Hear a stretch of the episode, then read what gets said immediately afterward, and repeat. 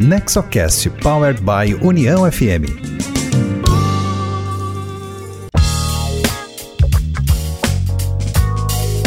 Olá, esse é o NexoCast, podcast de governança corporativa, inovação e empreendedorismo voltado ao desenvolvimento, com foco nas famílias empresárias. O NexoCast é uma iniciativa do Nexo Governança Corporativa, que é a produção da Rádio União e tem sempre um conteúdo da maior qualidade voltado às boas práticas empresariais. Você pode escutar o nosso podcast pelo site do Nexo, que é o nexogc.com.br, pelo site da União, que é uniãofm.com.br, e também pelos principais agregadores disponíveis na internet. Escolha o favorito: Spotify, Apple, Google Podcast, Deezer, enfim. Procura por NexoCast, assina nosso podcast e aí você recebe no seu aplicativo cada episódio novo que entrar na rede. Lembrando que você já sabe, o Nexo Governança Corporativa é uma associação criada por fundadores e sucessores de famílias empresárias para promover as boas práticas de governança corporativa, formação pessoal e profissional de novas lideranças, empreendedorismo e inovação. A sede é em Novo Hamburgo, no Rio Grande do Sul. Eu sou Cristina Pacheco, jornalista e diretora de comunicação do Nexo, e hoje, novamente, estamos com uma mesa visual gravando remotamente esse episódio. Está conosco aqui os diretores do Nexo, Igor Dreves, Rodrigo Castro, e o nosso convidado especial é Maximiliano Carlo Magno. Maximiliano Carlo Magno é consultor nas áreas de estratégia, inovação e crescimento, sócio e fundador da InnoScience a nossa pauta hoje é a inovação e as boas práticas de governança e como essa combinação pode trazer resultados positivos também para as empresas familiares. No final, a gente tem ainda um consulta imperdível e cada episódio a gente traz uma sugestão de um livro, um filme, uma palestra, um artigo que ajude a construir conhecimento e repertório sobre essa pauta. Bom, a conversa, nossa atração principal, a parte do programa que a gente aborda, é um assunto de extrema importância com um convidado de extrema relevância. E hoje a gente faz entrevista, então, pelo aplicativo Zoom, com o nosso convidado especial, Maximiliano Carlo Magno, que vai conversar comigo, com Igor Deves e Rodrigo Castro. Igor, tudo bom? Bom dia, Max. Bom dia. E Rodrigo, vou deixar vocês darem aí os seus cumprimentos para a gente conversa, começar nossa conversa. Bom dia, Cris. Bom dia, Rodrigo, Max. Um prazer estar aqui com uma roda de, de especialistas, de uh, gente experiente e disposta para fazer essa troca. É um prazer estar aqui. Bom dia a todos, um excelente momento no nosso NexoCast, quarto episódio. Um grande prazer receber Max conosco aqui. Prazer te rever, Max. Saudade. Valeu, pessoal. Obrigado pelo convite e pela oportunidade. É, vai ser muito legal bater esse papo.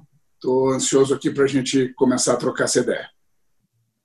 Então, Igor, vamos lá, eu vou deixar contigo a palavra.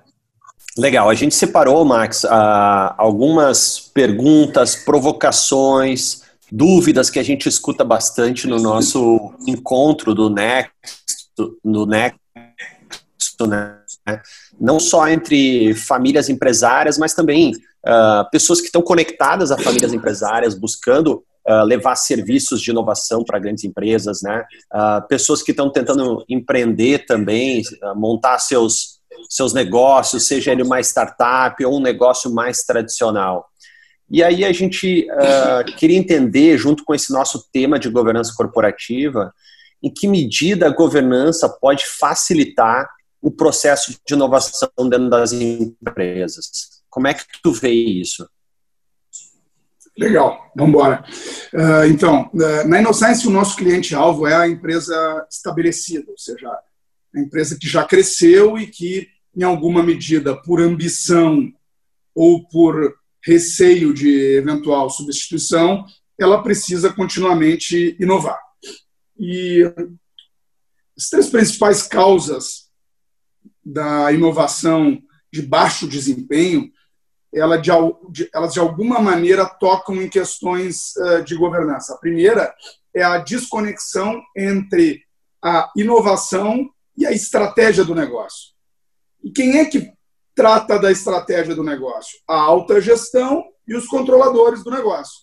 Então, essa primeira uh, dificuldade que as empresas têm ao gerenciar a inovação, ela toca nos aspectos, no meu entendimento, mais relevantes de governança, que são uh, o sentido de direção da empresa, o propósito da empresa, o que ela é e o que ela deve fazer. E quando a inovação é algo que é tratado em paralelo da estratégia do negócio, fora dos fóruns que tomam as principais decisões, ela fica algo periférico e no momento que ela fica algo periférico, ela diminui a chance de, de poder realmente impactar de forma significativa na melhoria da eficiência operacional do negócio, se essa for a estratégia do negócio, na diversificação do negócio, se essa for a estratégia do negócio. Então, esse primeiro elemento, ele toca no âmago da governança.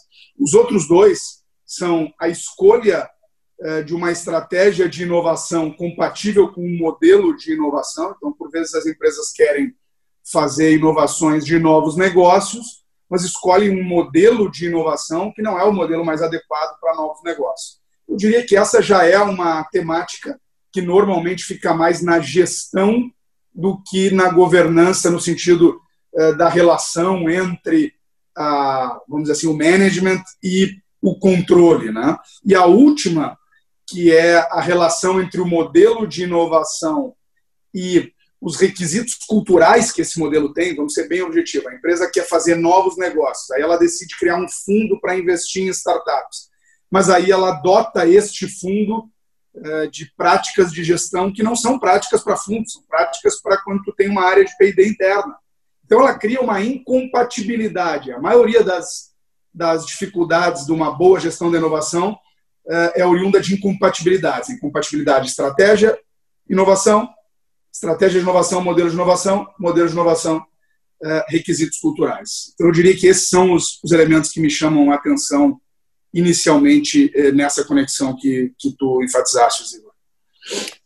Legal. E tu sabe que a, a gente também tem debatido ah, bastante ali no grupo, que é um grupo jovem, né? Nós estamos falando, na maioria ali, sucessores da segunda, terceira geração, um que outro pode estar na quinta, quarta geração, né?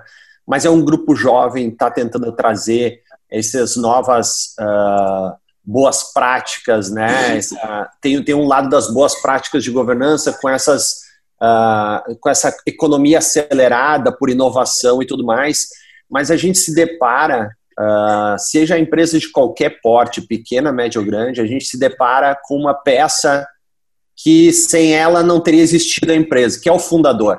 Né? E tu vai ver, muitas vezes o fundador está lá completando 50 anos, 60 anos do seu negócio né? A gente acaba encontrando uh, dificuldades de trazer para o fundador essa necessidade. Olha, nós vamos ter que mudar algumas coisas, nós vamos ter que começar a falar sobre essa nova economia, sobre, sobre novos modelos de negócio. E isso é uma coisa que começa a mexer no, no, no, vamos dizer assim, no ego muitas vezes do fundador, numa resistência, né? Ele não quer encarar projetos que têm o risco né? A gente fica num perfil mais conservador de tipo, não, sempre deu certo fazer assim, por que, que nós vamos mudar agora? Né? E no momento atual que a gente está passando aí, é, é, a gente mergulhou de cabeça uh, numa, numa crise que tudo tem que ser repensado. Mas aí eu queria entender contigo, assim, como é que tu vê que a gente pode começar a ter uma abordagem né, com esses fundadores mostrando um respeito pelo que foi criado até agora, né? Um respeito, admiração, foi tudo muito bom e muito legal que foi construído. Estamos aqui por causa deles, né? Mas agora o jogo mudou. A gente está numa economia digital. Uh, muitos negócios estão sendo uh, disruptados do mercado, né? E como é que a gente começa a mostrar esse assunto e levar daqui a pouco para uma mudança e uma oportunidade de começar a trabalhar a inovação mais forte. Legal. Eu penso que ninguém opta por não inovar porque deliberadamente não quer melhorar. Não, eu não quero melhorar, eu quero ficar onde eu estou, eu não gostaria que a gente evoluísse. Eu, eu não acredito nessa hipótese. Então, eu acredito na hipótese que a pessoa pode ou não estar sensível àquilo que está acontecendo, ou ela, de alguma maneira, entende que a jornada dela de tomada de risco já se exauriu e aí precisa ter uma conversa muito franca entre as partes de que há outras jornadas se iniciando e que a gente consegue tomar o risco de forma controlada e de forma organizada. É, então, eu vejo assim, um dos efeitos é, que as visitas aos ecossistemas tinham até recentemente, né, era exatamente essa hipersensibilização é, dos céticos. Né? Então, tu pegava a pessoa, levava o cara para o Vale do Silício, o cara voltava numa mistura de ambicioso com assustado. Naturalmente, apenas essa iniciativa não ia transformar a empresa dele, mas ela, de alguma maneira, ela criava um, um ambiente propício para uma discussão organizada da, da estratégia de inovação da companhia, de como a inovação deve se inserir na estratégia da companhia. A gente viveu isso uh, com uma empresa familiar líder, que é a M. Dias Branco, a M. Dias Branco é a empresa líder em massas e biscoitos no Brasil. Aí no Rio Grande do Sul ela é a detentora da massa Isabela e é uma empresa de capital aberto, uma empresa incrível. É uma, é uma família do Ceará. Uh, o seu Ivens Júnior é o, é, vamos dizer assim, o, o, o fundador e, o, né, e quem conduziu a empresa nessa jornada. É, ele foi sucedido pelo filho, Ivens Júnior, e, e pelos filhos já uh, né, pessoas já mais maduras, já com filhos na faixa de, de 20 e alguma coisa, e é uma empresa que é a líder de market share no Brasil nesse segmento. Eles foram há uns três ou quatro anos visitar os principais ecossistemas, uh, não só do Vale do Silício, e, e voltaram assim bastante sensibilizados com a transformação que o negócio enfrentaria. A gente teve a oportunidade de trabalhar com eles a construção de uma iniciativa de engajamento com startups que conectasse com a estratégia do negócio deles, que ajudasse a trazer o que a estratégia do negócio queria que a inovação trouxesse, não o que alguém da inovação queria que a, né, que a estratégia comprasse com porteira fechada. E a gente conseguiu eh, fazer algumas iniciativas muito interessantes, entre elas o primeiro investimento de equity numa startup de, de alimentos uh, saudáveis do portfólio deles.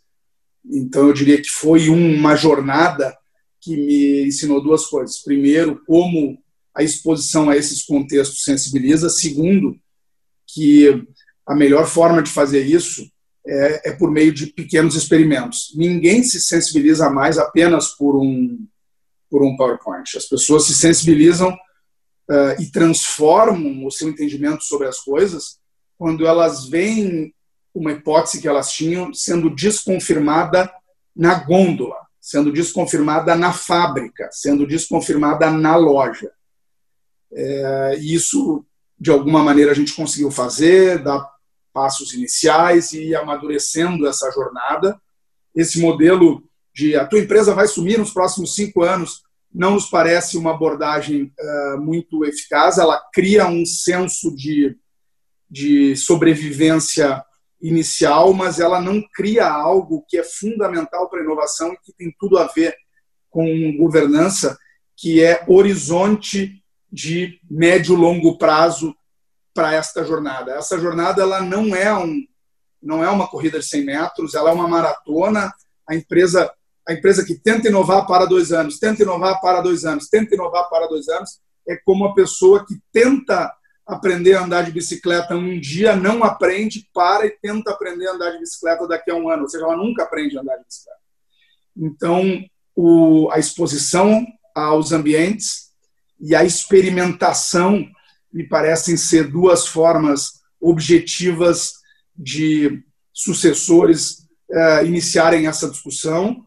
E a última, eh, eu penso assim que alguém tem que estar predisposto a tomar esse risco. O sucessor também tem que estar predisposto a tomar o risco de, cara, né, pai, avô, família, eu estou propondo a gente fazer isso aqui, eu vou virar noite nisso aqui eu vou fazer isso aqui dar certo. Vocês Eu não estou pedindo para vocês alocarem uma fortuna, estou pedindo para vocês alocarem os primeiros passos.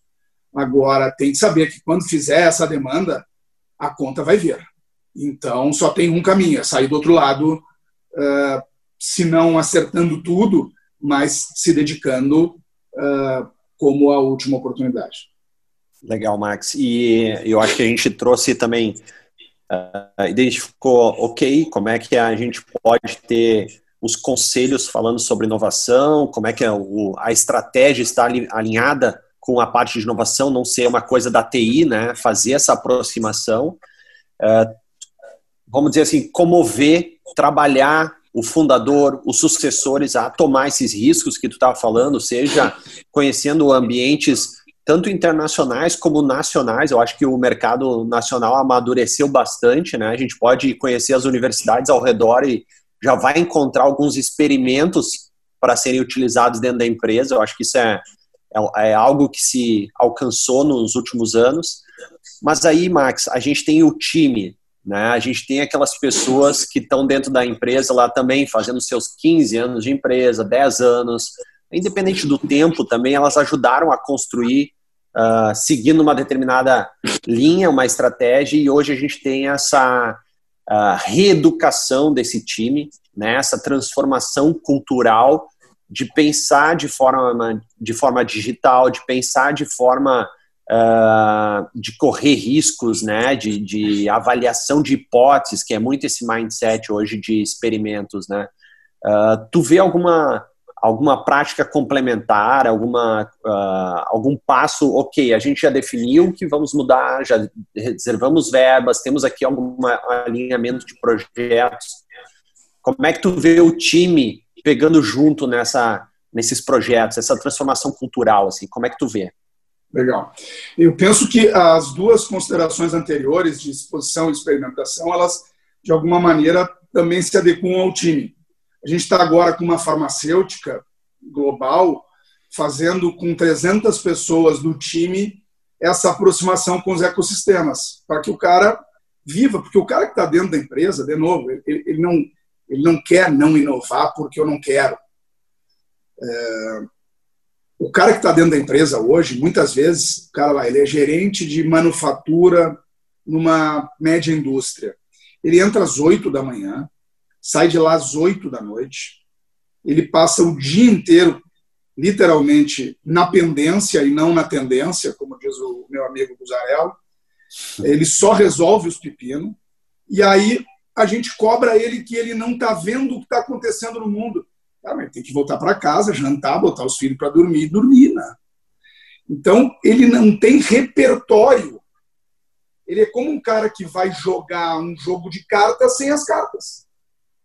Então, sem repertório, ele não consegue fazer o, o processo fundamental da inovação em nível do indivíduo, que é associar conteúdos e conhecimentos distintos para tentar resolver de uma forma diferente a sua situação.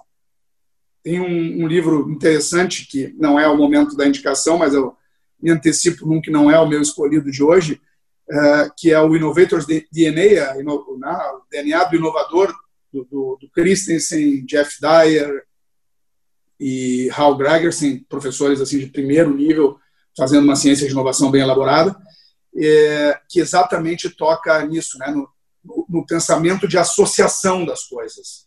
Quem sabe o, o, Steve Jobs era o cara que mais associava coisas de, de contextos distintos para a realidade da, da Apple.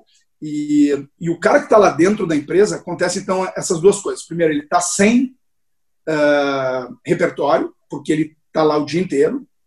Segundo, ele uh, não vê um ambiente minimamente seguro para tomar risco.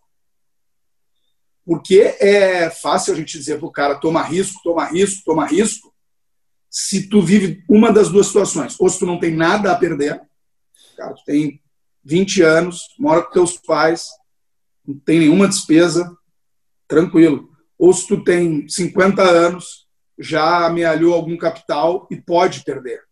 Agora, se tu tem 40, três filhos, uh, ajuda a família e eu te dizer, toma risco, chega no teu chefe e banca ele, mostra para ele que ele está errado, começa a ter um comportamento de maior resignação em relação à realidade, o cara pensa, cara, esse cara, esse consultor aí, ele não está me convidando para inovar, ele está me convidando para pular no precipício. E aí não, não, não vai ser uma equação confortável. Então, de um lado, a gente precisa do cara mais instrumentalizado. E de outro, a gente precisa da empresa minimamente instrumentalizada. E para isso ela precisa saber o segundo elemento daqueles três iniciais que eu destaquei é de que inovação nós estamos falando para saber que modelo de inovação nós precisamos para este tipo de estratégia de inovação que ela quer priorizar. Legal, poxa, bem, acho que está bem estruturado, assim, bem tangível, né? Os, os exemplos que tu trouxe para a gente uh, compreender daqui a pouco os primeiros passos, até segundos, passos mais avançados, né, Max? A gente olhar lá na frente nessa jornada. Uh, como é que tu vê a governança ajudando nesse cenário hoje que a gente está inserido, né, de emergência, né, no o Covid, né, nos trouxe essa emergência por inovação, por remodelar a forma como a gente se reunia, simplesmente uma, uma simples reunião está exigindo inovação hoje, né? Então, e as boas práticas de governança, assim, uh, tu participou da elaboração de, de capítulos hoje para startups, junto com o Instituto Brasileiro de Governança Corporativa. Como é que a gente uh, traz algumas dessas regras para isso que a gente falou até agora, assim? Como é que tu vê? Legal. Eu vejo assim, a governança da startup, ela é distinta da governança da empresa estabelecida, absolutamente distinta. Contar uma realidade que eu estou vivendo agora, investindo numa startup. Uh, são três pessoas que saíram de dentro de uma empresa estabelecida, um negócio digital. A empresa sequer está constituída, não está constituída. O que, que nós fizemos lá, que era a recomendação lá do, do caderno do IBGC, que eu, eu, eu trouxe ele aqui e ele está disponível para download no, no site do IBGC. É, a gente fez um Founders Agreement. O que é um Founders Agreement? É um Word bem organizado de tudo que está combinado. A empresa, a empresa, não existe, não tem contrato social, acordo de sócio, não tem nada disso. Né? E, e nós vamos dosar também.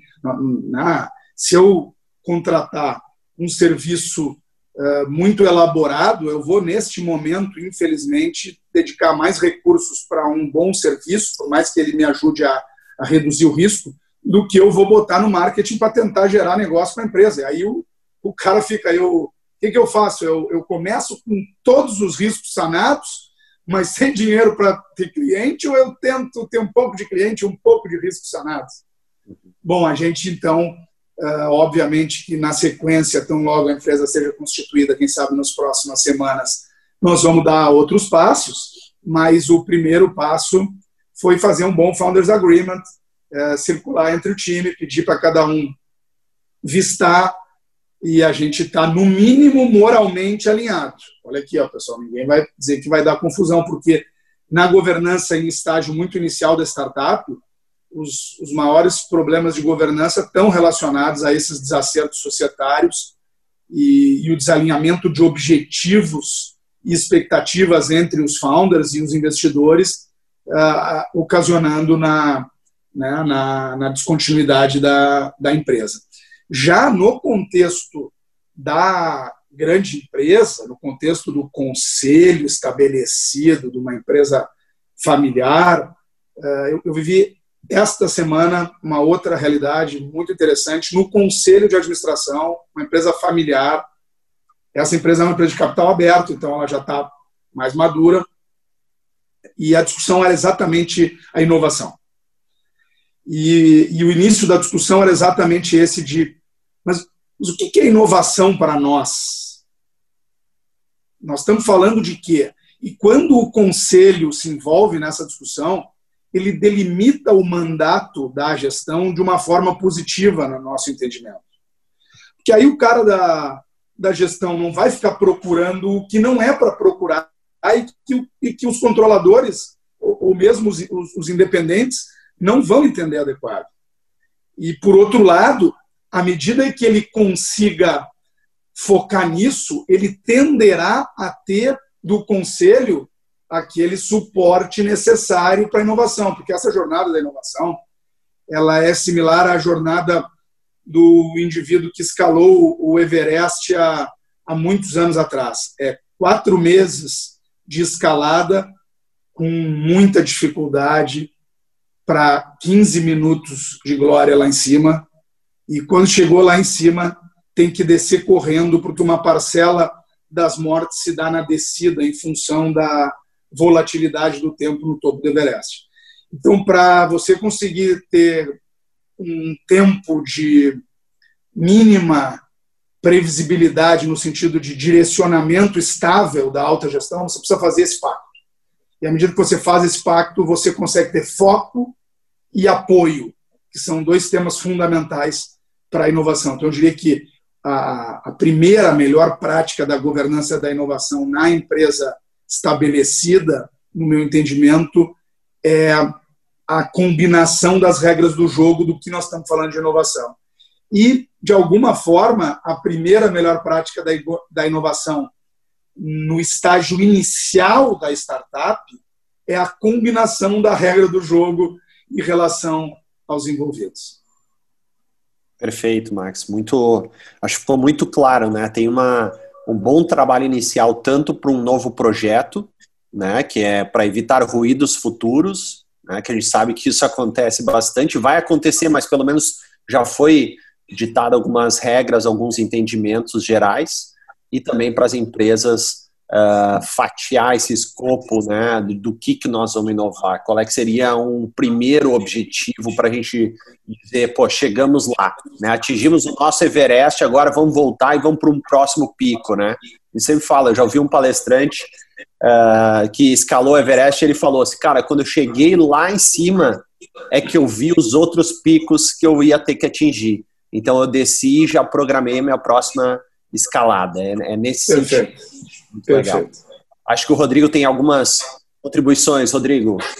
Tem, tem sim. Eu estou super é, atento aqui a tudo que o Max está falando, porque é um pouco do que a gente vê em vários casos, mas compilado de uma forma ultra didática, bastante prática, super aplicada. Né?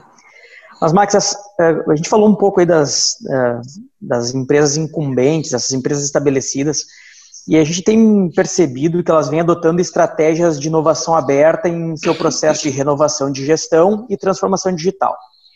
É, isso é um processo lento que vem se acelerando. Né? Ah, o entendimento das incumbentes, então das empresas estabelecidas, é que isso agilizaria o processo de inovação e traria um repertório mais variado para as empresas tradicionais se reinventarem. Né?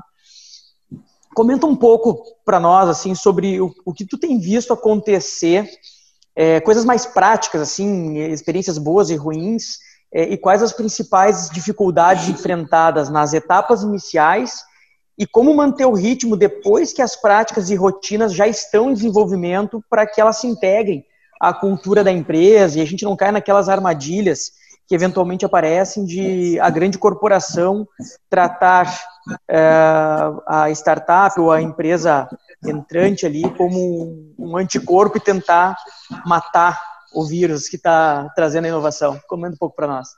Legal. Valeu, Rodrigo. É, a gente tem, nesses últimos 15 anos de InnoScience, é, navegado nesse contexto da inovação aberta. Ela não é uma panaceia que vai resolver todos os problemas de inovação, mas ela é uma estratégia complementar, é, se disciplinadamente adotada, que pode ser bem eficaz. O próprio Chesbrough, que é o pai da, da inovação aberta, ele escreveu um livro agora fazendo uma retrospectiva é, da caminhada dessa temática e fazendo algumas análises críticas sobre a adoção uh, inadequada da, da metodologia. O, o ponto. Vou dar dois casos, então.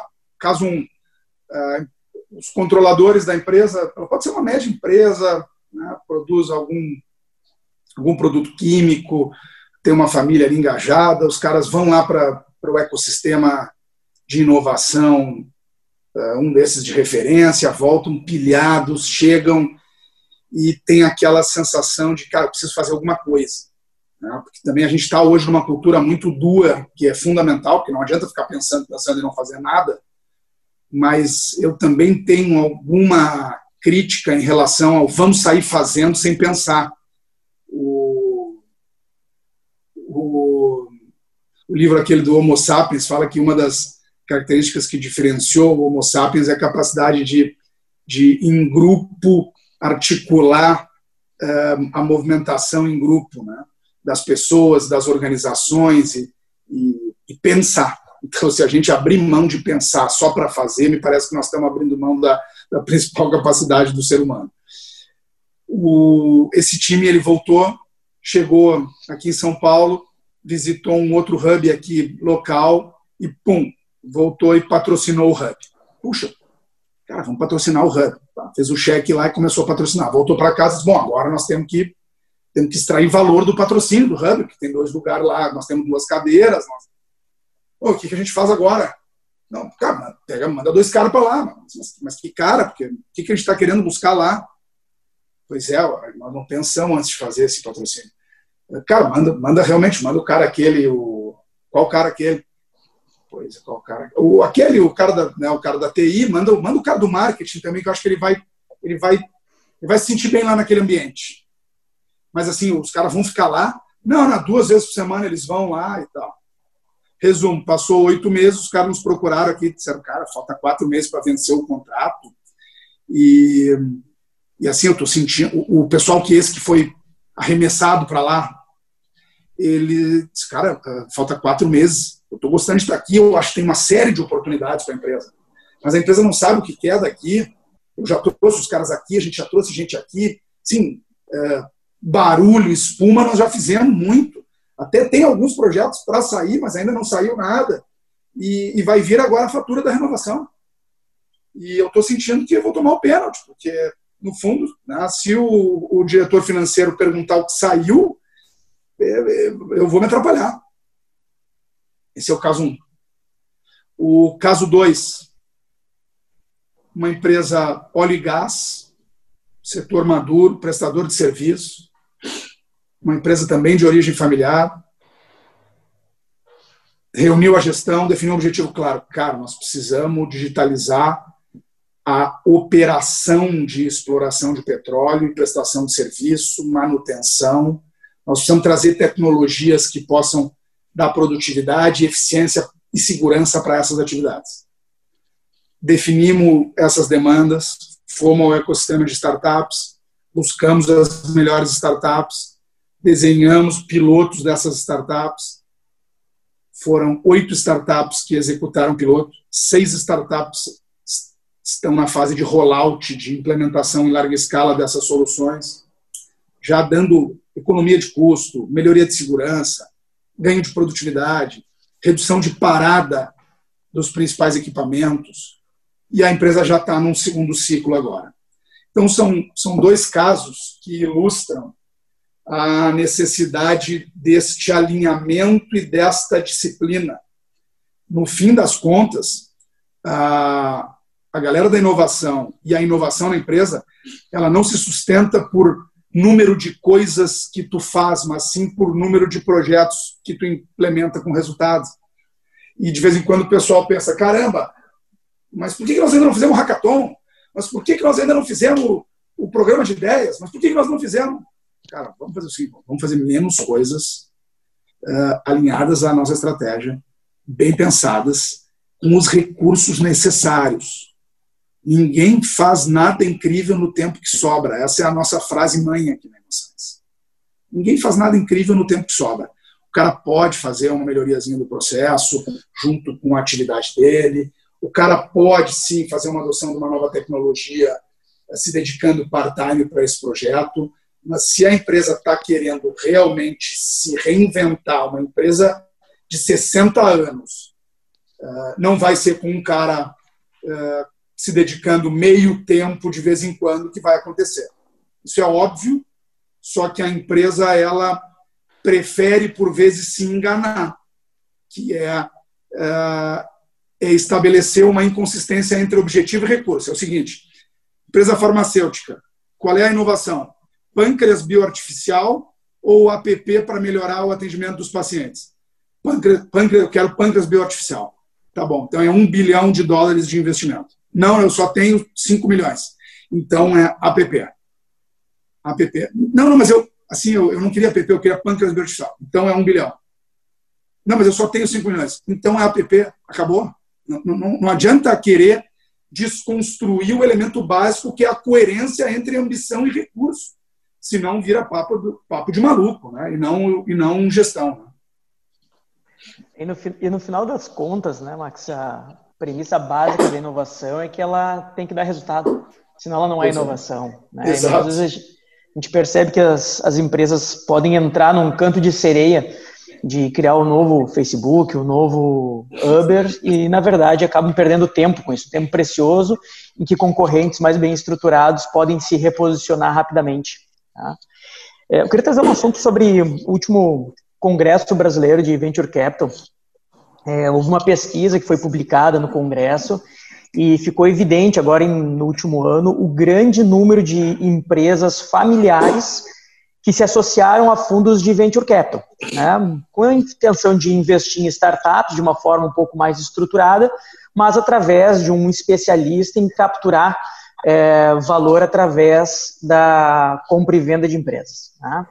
Existe uma crítica a esse modelo, por entender que, entender que as startups investidas no modelo de, de venture capital ficam num venture capital eh, corporativo, na verdade, né?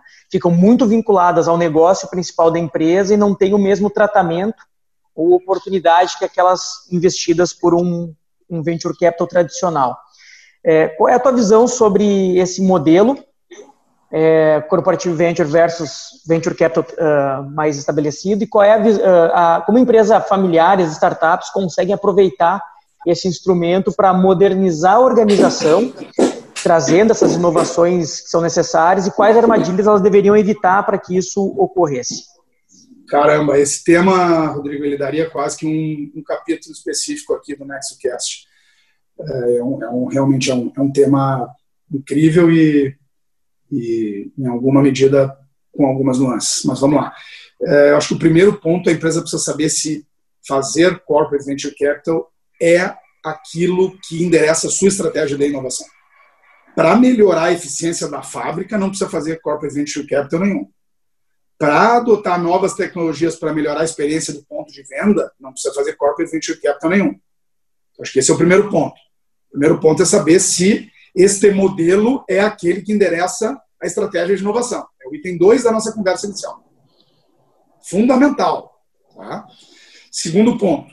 Não, ok. A nossa estratégia é novos negócios. Então, esse é um modelo que realmente pode fazer sentido. Aí abre abre-se o, o, seguinte conjunto de alternativas. É, aplicar como cotista, o pessoal chama de LP, né, no, no, fundo de um, de um VC, como vários VCs têm, aí no Sul tem, tem a CRP, e, e aqui em São Paulo tem, tem vários. Uh, a segunda alternativa, tem alguns fundos hoje com, com tese setorial, então, tem fundos focados em agro, e se o teu negócio é agro, quem sabe possa ter maior sinergia tu estares num fundo que é um fundo que a tese é de agro. Normalmente, quando tu é um cotista do fundo, uh, tem um gestor esse fundo. E a, ainda que tu estejas no conselho, uh, a escolha das startups e a tomada de decisão, ela normalmente ela é do fundo. Então, a tua, o teu protagonismo uh, é distinto de uma terceira opção, que é tu seres uh, o dono do fundo ou fazeres o investimento direto da empresa, sem ser de um fundo que ela constitui, mas fazer um investimento direto do caixa da empresa, comprando várias startups.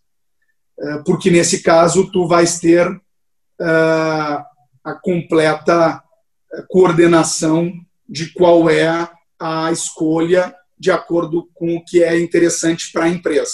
Então, essas são as opções e elas têm maior ou menor autonomia de direcionamento e a empresa precisa entender o que ela quer. Obviamente que ao tu começares a fazer os investimentos, ou tu tem um time que conhece desse assunto, ou deve tomar algum cuidado, porque a taxa de sucesso desses investimentos ela é baixa em quem sabe fazer. E quem não sabe fazer, ela pode ser inexistente. Então, Uh, esse é um cuidado. De novo, não dá para querer fazer pâncreas bioartificial com recurso de APP, não dá para querer fazer corporate venture capital próprio, uh, botando um cara que é o analista de finanças mais o analista de P&D que nunca fizeram. Não adianta. Né? E nem botando o, o, advogado de dentro da empresa que nunca fez uma minuta de um mútuo conversível, que ele transforma o mútuo conversível que o mercado todo está habituado a, a, aceitar num, uh, né, num pesadelo para ambas as partes.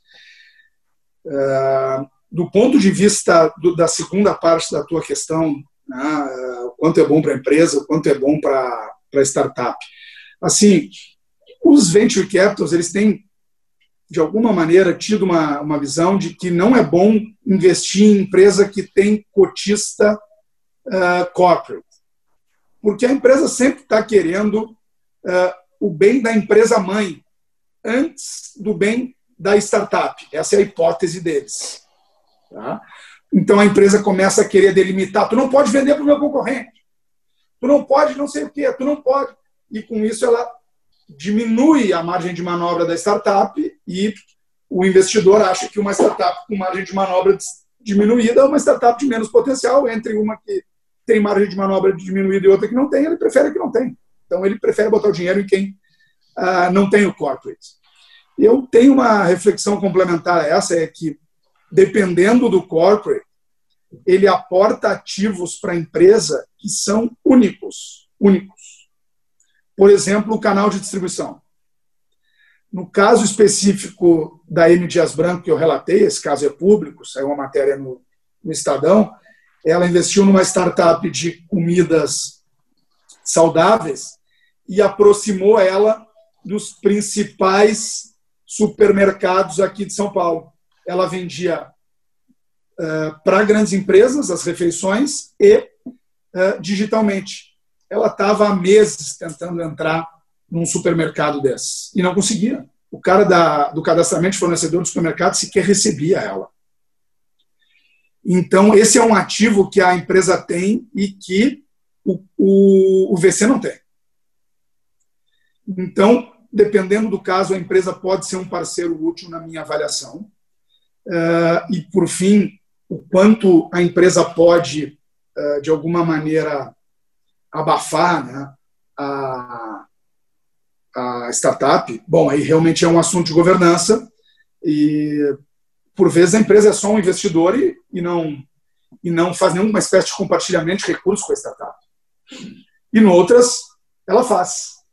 Ela compartilha algum ativo e aí tem que saber qual é o nível de compartilhamento ótimo e qual é o nível de independência adequado para que a startup consiga seguir sendo o que ela era que te atraiu e não a transformação de algo incrível em algo que encaixa no teu bolso, mas que pode estar limitado pelo teu bolso.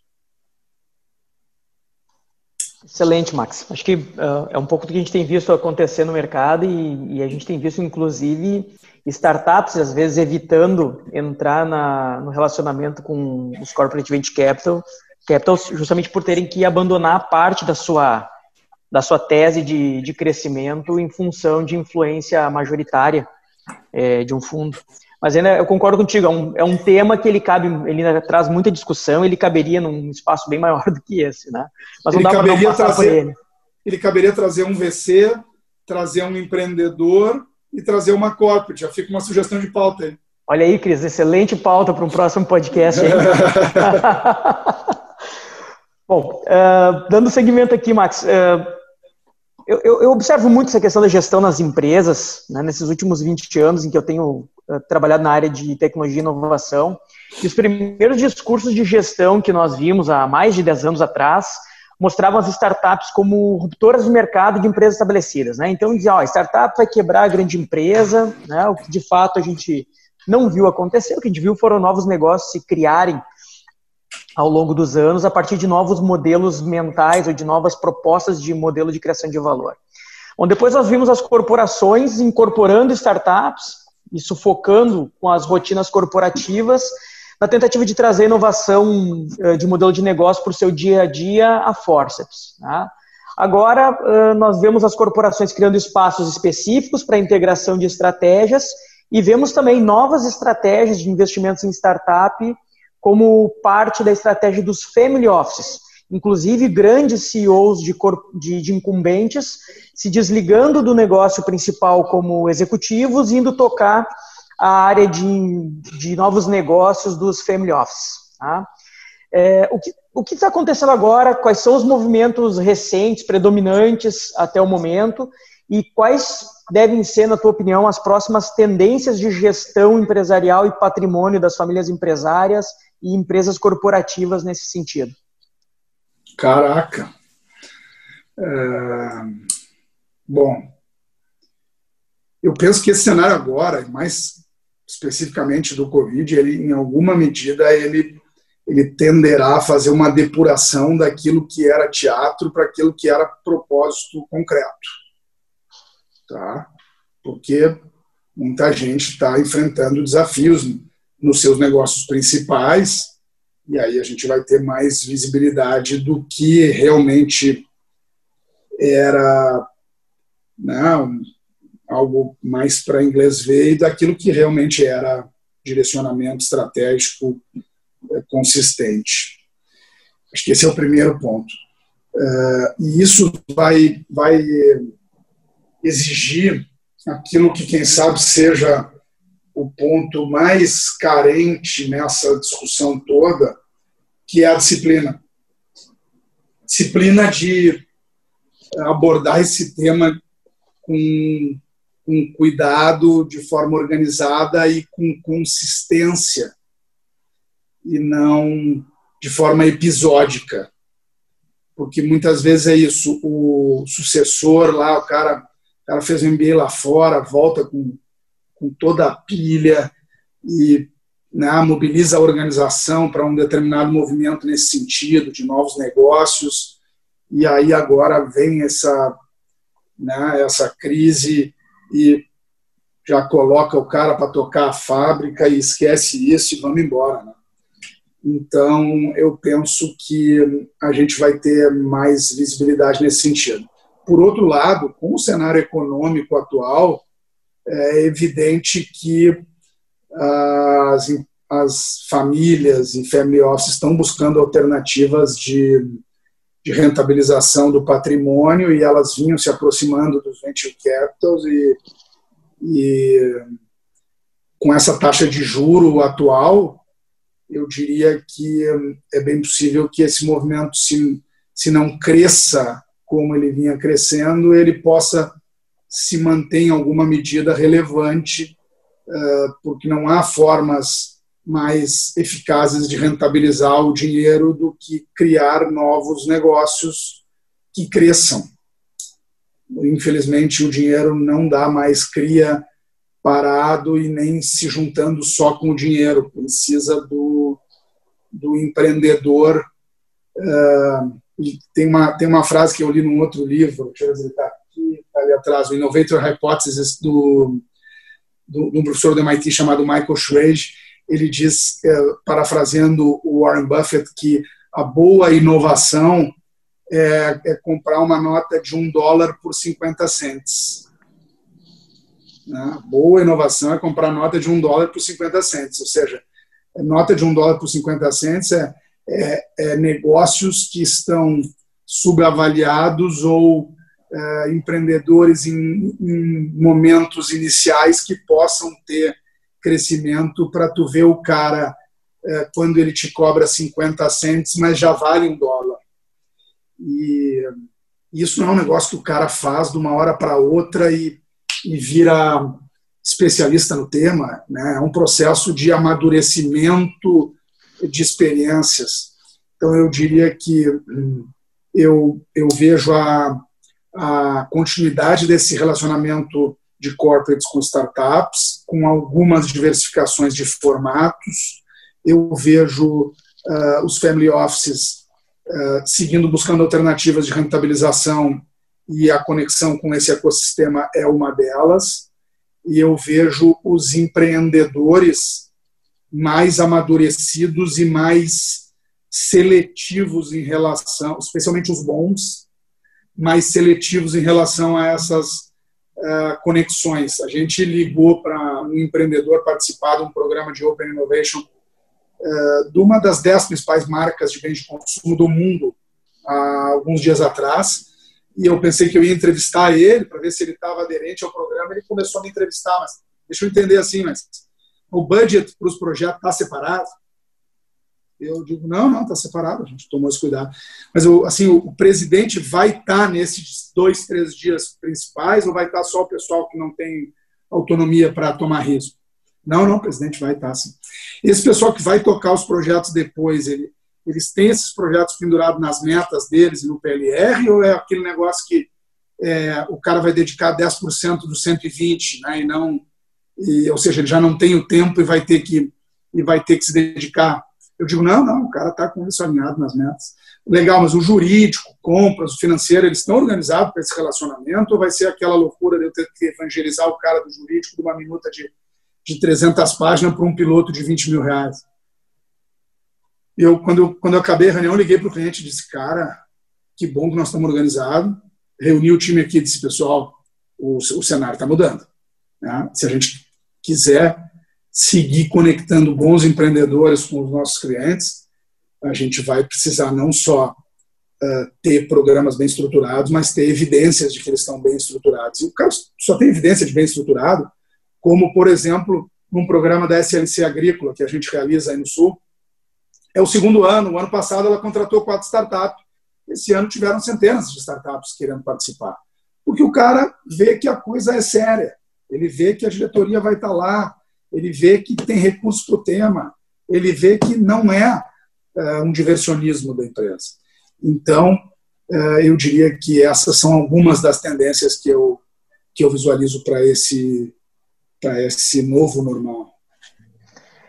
Novo normal. Tenho ouvido tanto essa, essa palavra que eu estou esperando os próximos livros a esse respeito, viu, Max? É, exatamente. É, devem, devem, é, devem, estar, devem estar sendo escritos por alguém em home office. Eu diria que sim. a palavra não é nova, ela é um oxímoro, né? que, é, que ela é uma, uma contradição. Né? Ela é o novo, mas é o normal. É como o pequeno sim. grande homem. Né? Sim. E essa deve ter sido a única lembrança das disciplinas de português que eu tenho e, e a cada crise que surge, ela volta. Ela não é nova, o novo normal. É, na crise de 2008, ela já foi bastante aplicada. E, enfim, o pessoal gosta de trazer ela a cada novo momento. É, eu vou aproveitar, Max, assim, essa, a, resposta da tua última pergunta, eh, dessa última pergunta, ela foi bastante rica.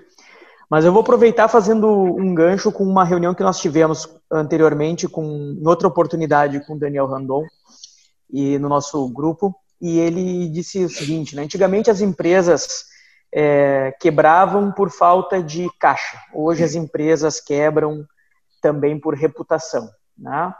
É, isso já faz algum tempo, é, que, mas não, não, não deixou de ser verdade, pelo contrário, se reforçou. É, e, e o, a vinda, a, o aparecimento do Covid na vida de todas as empresas é, mudou as pessoas, as empresas e a economia. Né? Também mudou a forma como tratamos o consumo, né? tanto no caso que tu deste agora da, da startup para essa grande empresa da área de cosmético, como nós mesmos, como usuários, consumidores, no nosso dia a dia. Né? É, e ela deu maior visibilidade para a governança corporativa, ambiental, social, a forma como as empresas se relacionam é, fora do âmbito comercial. E acabou evidenciando fatores não relacionados diretamente ao lucro das empresas, como propósito e reputação. Tá? Fazendo paralelo entre a cultura empresarial e a capacidade de aprender e reagir a mudanças rapidamente, vamos fazer aqui um exercício de futurismo, né? E como serão, assim, na tua opinião, as empresas que sairão melhor desse período de provação que nós estamos vivendo agora e quais são as grandes skills que essas empresas vão carregar? Caramba! Ah, puxa vida. Eu acho que vai, primeiro vai sair melhor quem sair vivo, né? infelizmente. Esse é o primeiro ponto. Esse é o, é o, é o primeiro ponto que não é nem um pouco auspicioso. Segundo, sem dúvida nenhuma, uh, vai sair melhor quem já tiver adotando tecnologias que já devia ter adotado. Isso está tá evidente, né? Está evidente. Uh, tinha operações de restaurante que não, que não tinha delivery. Tinha gente que não, que não vendia nas plataformas de, de, de venda de e-commerce. Então, tinha empresa que não fazia é, home office. Exato. Não, home office era um paradigma. Né? Aqui na Innocence a gente já, já praticava ele em alguma medida, não de forma tão intensa, mas já praticava. Então a gente conseguiu se adaptar um pouco melhor. Então eu diria que primeiro a empresa precisa sair do outro lado. Segundo, ela vai sair melhor se sair é, adotando as tecnologias que podem primeiro otimizar a operação dela. Segundo, eu penso que, que vão sair melhores aquelas que, que tiverem um senso de urgência para transformar não só a eficiência daquilo que ela faz hoje, mas também poder explorar novas oportunidades e novos modelos de negócio que, que não são necessariamente os que ela faz hoje, de forma disciplinada. É, ter, e quarto, eu penso que vão sair melhores as empresas que entenderem esse novo contexto, é, que eu ainda não tenho o quebra-cabeça montado, eu ainda não tenho. Eu não sei se as pessoas vão fazer o consumo de vingança, como está sendo falado, que é, caramba, quando eu senti que realmente deu segurança, agora eu vou com tudo. Né? Eu, eu vou sair de noite e tomar todas, eu quero só ficar com os amigos, eu quero só viajar, eu quero, eu quero só extravasar, né? Tá sendo por alguns chamado consumo de vingança. Ou se, pelo contrário, as pessoas vão realmente ter um senso uh, de proteção mais aguçado e vão perceber que, uh, tanto na física quanto na jurídica, atuar no limite não dá. Que, quem sabe, seja importante exercitar um pouquinho da capacidade de poupança, da capacidade de, de gestão da vaidade, do ego, e guardar um pouquinho uh, dos seus anseios de consumo uh, e dosar isso num nível adequado, não só pessoalmente, empresarialmente, mas ambientalmente. Então, eu não sei se serão cenários excludentes ou complementares, esses dois extremos, e eu penso que a gente ainda vai precisar de um pouco mais de visibilidade para entender duas coisas. Que tendências foram precipitadas e vão ficar? Que tendências foram do momento? E que novas tendências vão emergir dessa nova percepção coletiva de realidade. Eu, eu tenho hipóteses muito embrionárias sobre elas e, e não seria responsável e disciplinado da minha parte compartilhar. Mais do que compartilhar o que pensar, queria compartilhar aqui com a audiência do, do NexoCast o como pensar e como pensar, e me parece esse framework de o que, que vai ficar, o que, que não vai ficar e o que, que de novo vai emergir, não só no comportamento do consumidor, mas também no comportamento das empresas. Tinha muita, muita empresa de negócios B2B, né, que vendiam para outras empresas, que que estava no modelo ainda da ligação telefônica e do e-mail, fazendo venda de ligação telefônica para equipamento de reposição de, de qualquer coisa, para é, clientes altamente digitalizados do outro lado, em outras áreas, mas na sua, ela com o paradigma de, não, meu modelo comercial, ele, ele é o, aquele, é o vendedor, é barriga no balcão, é, e quem sabe essa transição agora precipite esse como só um exemplo dos comportamentos que vão ficar e que quem vai sair do outro lado vai ser quem tiver melhor entendimento do que vai ficar, o que não vai ficar e do que vai emergir. Excelente, Max. Acho que Cris, pode retomar aí, porque enquanto a gente vai deglutindo um pouquinho das informações todas que surgiram aqui, foram super ricas as respostas, eu estou super satisfeito, viu, Max? Muito obrigado por compartilhar Valeu, Rodrigo, obrigado, obrigado aí pelo, pela, pelo desafio das perguntas aí que me fizeram pensar. E é legal que a gente teve aqui também uma carga de conteúdo adicional que além a gente vai entrar agora naquele momento de dar uma dica, né? Mas além disso que tu já preparou, a gente já teve o DNA do inovador, já falou de Homo sapiens, falou de. Exatamente. Já, já trouxe uma série de livros aí que a gente vai deixar depois na descrição do, do podcast. A gente vai deixar o nome dos livros para as pessoas que se perderam aí terem anotado para poder uh, consultar.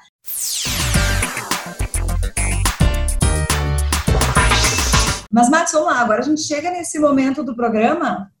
Legal. A gente traz uma sugestão de livro, filme, artigo, palestra, enfim. Agora está contigo para trazer a nossa cereja do bolo. Legal. Eu, eu, eu escolhi um livro. É, tenho visto muitas séries, mas escolhi um livro. E eu, eu até trouxe ele aqui uh, físico. E um, ele chama Innovation Governance dado o nosso tema, a nossa atuação e a temática uh, do NexoCast, me pareceu que não há nenhum livro mais apropriado do que esse.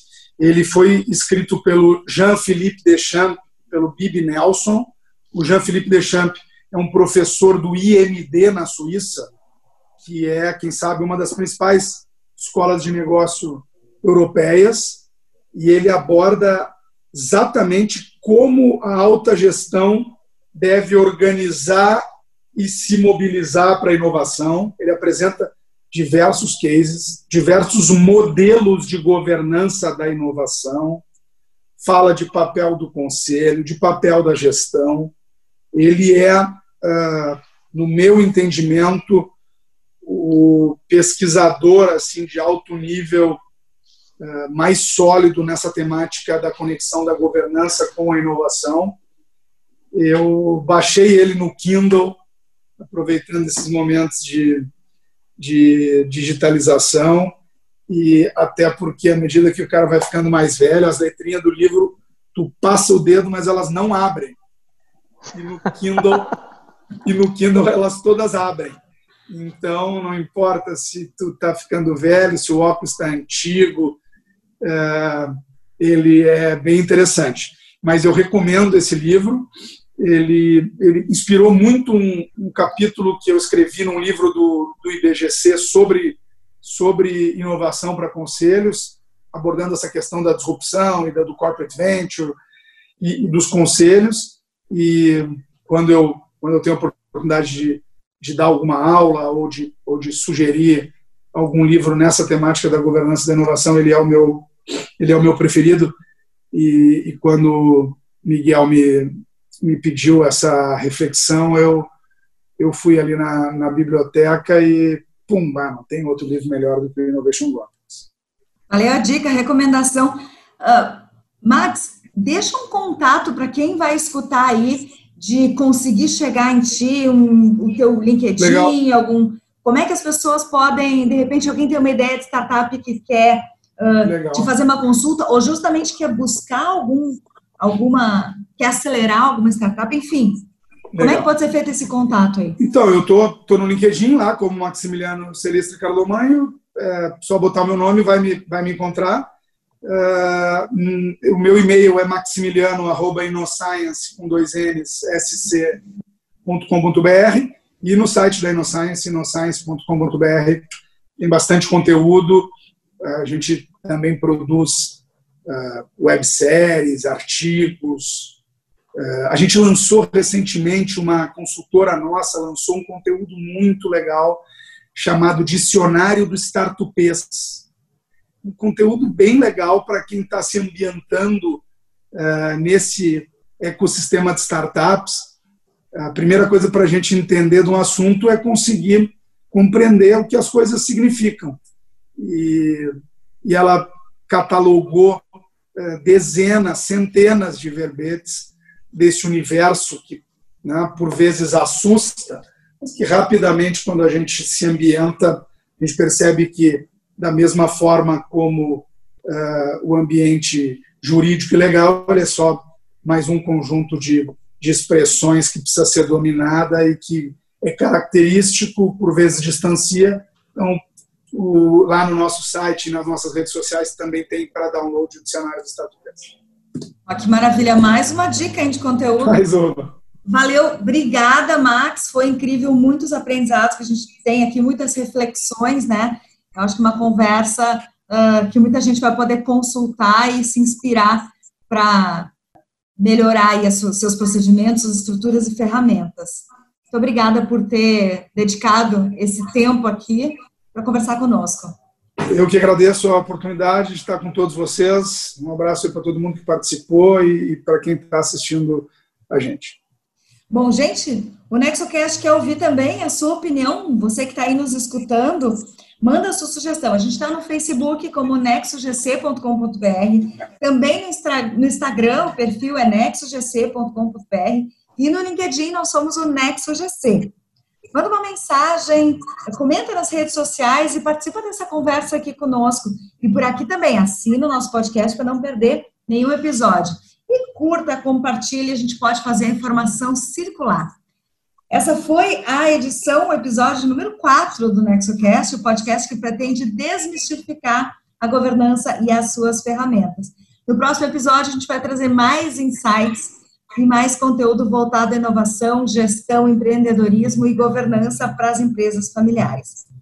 Eu tenho que agradecer também que estiveram conosco aqui na técnica, por trás da nossa ferramenta, o pessoal da Rádio União, na operação de áudio, equalização, edição, os profissionais, Luiz Felipe Tevisan, Ramon Ram, no digital a Duda Rocha, no jornalismo, Gianni Romani, coordenação da Denise Cruz, direção do Rodrigo Giacometti.